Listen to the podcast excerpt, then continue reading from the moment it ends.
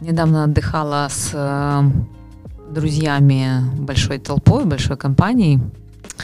И была грустно удивлена, насколько пустой взгляд у некоторых пар друг на друга.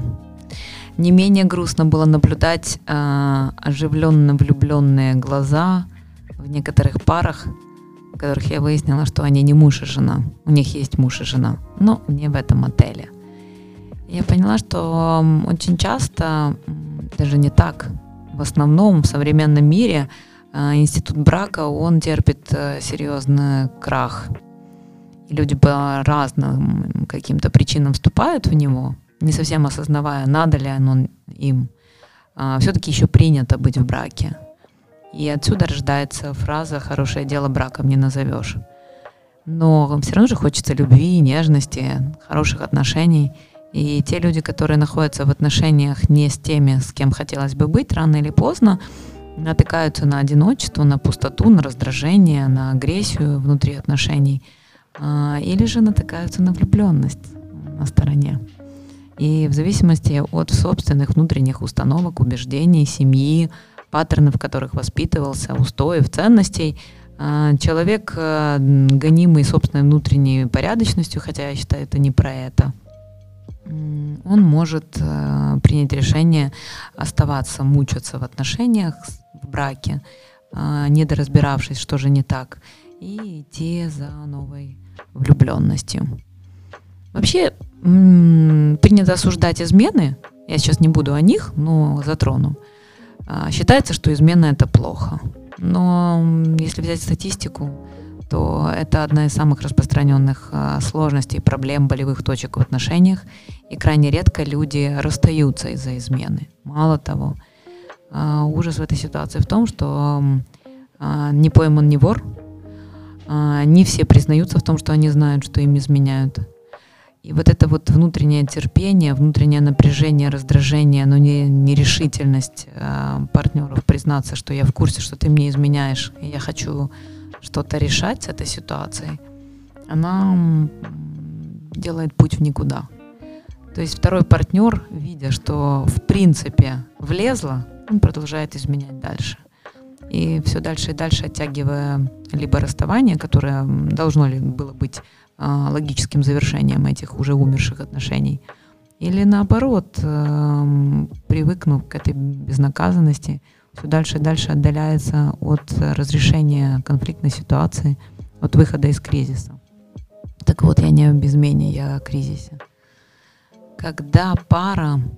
Что такое кризис? Это когда я по-старому не могу, а по-новому не знаю как. Допустим, идеальные были условия, оба были влюблены друг в друга, все было хорошо, замечательно, секс, взаимопонимание, разговоры у костра и до четырёх утра ни о чем и обо всем, просмотры совместных фильмов, сериалов с попкорном и с кофе, завтраки, романтика. А потом, ну, как-то вот непонятно, сходит на нет. И вроде бы и тот человек, и ты хочешь с ним жить, и вместе подрастают дети, внуки. Но ты и расставание с этим человеком не видишь. Но это уже совершенно не те два влюбленных, романтичных человека, может быть, и не молодых, которых вы раньше наблюдали внутри себя и в вашем партнере. И что, расставаться? Здесь очень важно понять, что вспомните себя в подростковом возрасте, когда ваше тело было чужим. Вам не нравились прыщи, вам не нравились новые какие-то волоски на теле, вам не нравилось вообще все у вас. То лишний вес, то его недостаток, отсутствие взаимности, у, оказывается, хочется встречаться, нет взаимности, непонимание сверстников, конфликты с родителями. Раздражало, напрягало все. Во всем видел проявление, какой ты ущербный урод или... моральный, интеллектуальный, вообще во всем. Но от себя же не сбежишь, но мы же переросли.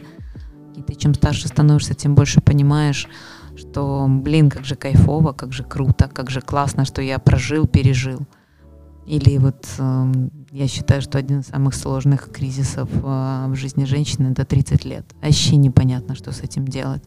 Куда бежать или остаться? Рожать третьего ребенка или разводиться? Заводить любовника или пойти на йогу?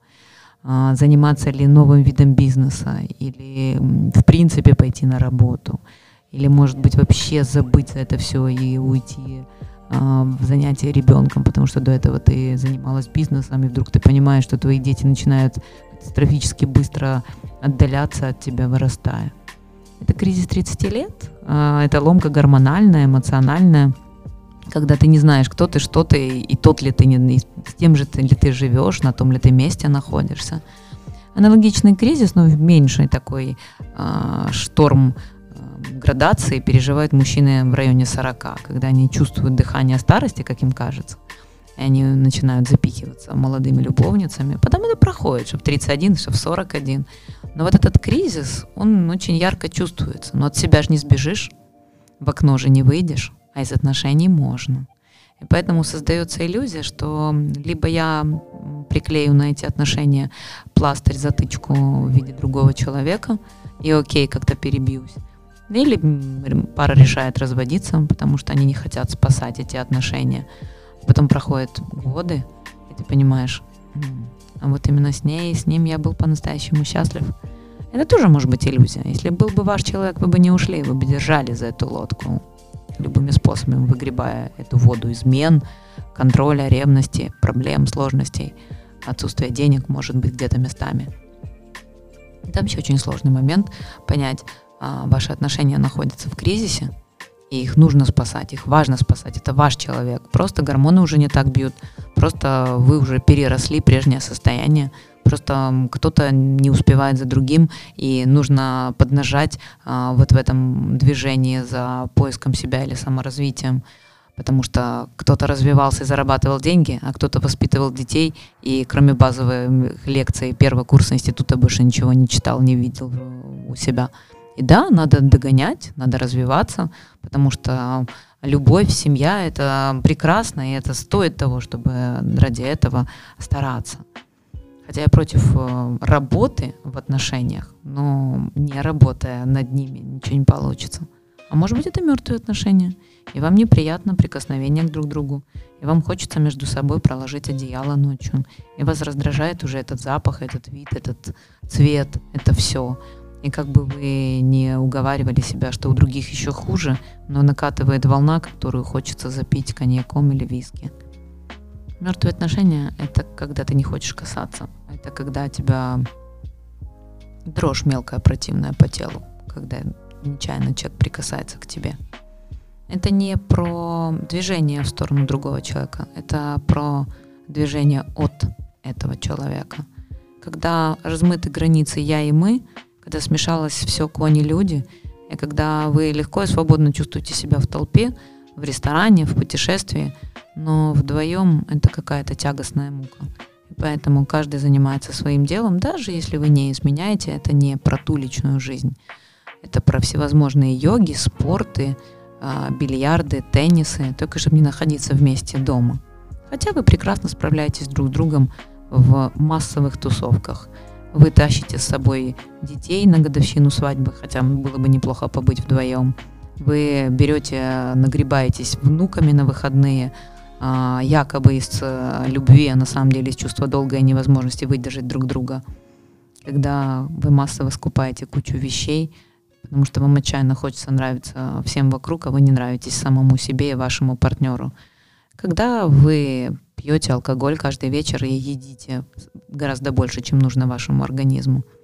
Скорее всего, это потому, что вы не испытываете радости и интереса в тех отношениях, в которых было бы неплохо испытывать. Ученые провели исследование, что самое большое счастье – это когда у тебя теплые взаимоотношения в семье.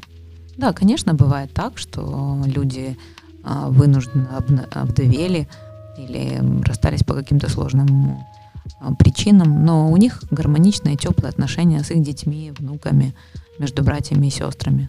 Но все равно самые качественные, самые теплые, самые вкусные ощущения дарит пара.